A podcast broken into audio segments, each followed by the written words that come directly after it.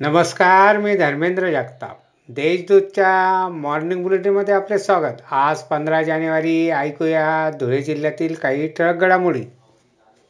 धुळे बस स्थानकावर अतिरेक्यांनी तीन प्रवाशांना वेठीस धरले. त्यामुळे प्रवाशांचा थरकाप उडाला. अतिरेकी आणि पोलीस असा थरार अर्धा तास रंगला. अखेर पोलिसांनी अतिरेक्यांना ताब्यात घेतले. मात्र हा प्रकार म्हणजे धुळे बसस्थानकात पोलिसांचे प्रात्यक्षिके होते हे समजल्यावर साऱ्यांनी सुटकेचा निश्वास सोडला.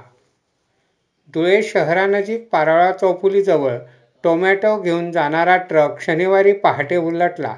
ट्रकचे स्पेअरपार्ट तुटल्याने हा अपघात झाला. यात लाखोचे नुकसान झाले तर सुदैवाने अपघातात जीवितहानी टळली. सदर ट्रक पिंपळगाव येथून जळगावकडे जात होता.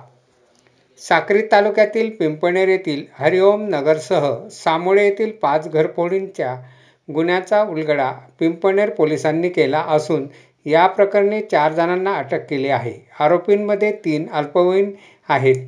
त्यांची बालसुधारगृहात रवानगी करण्यात आली आहे. महापालिकेतर्फे रविवारपासून गोबर रुबेला विशेष लसीकरण मोहिमेला सुरुवात होणार आहे.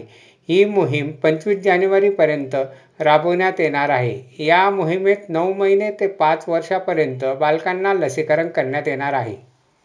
आठ अंशापेक्षा कमी तापमान हे पिकांसाठी धोकेदायक असते. कमी तापमानामुळे उत्पादन घटण्याची शक्यता असते. त्यामुळे शेतकऱ्यांनी पिकांना रात्री पाणी देणे फायदेशीर आहे अशी माहिती हवा हवामानतज्ज्ञ रामचंद्र साबळे यांनी दिली आहे. नागपूर सुरत महामार्गावरील धुळे तालुक्यातील नेरगाव शिवारात पेट्रोल पंपाजवळ एका कंटेनरमधून अज्ञात चोरट्याने दोन लाख अठरा हजार रुपये किमतीच्या कापडांच्या गटाने चोरून नेल्या. याबाबत धुळे तालुका पोलीस ठाण्यात गुन्हा दाखल करण्यात आला आहे. अशा आहेत आजच्या टळक घडामोडी. सविस्तर बातम्यांसाठी वाचत राहा देशदूत आणि ताज्या बातम्यांसाठी भेट द्या. W W W dot Deshdoot dot com या संकेतस्थळाला धन्यवाद.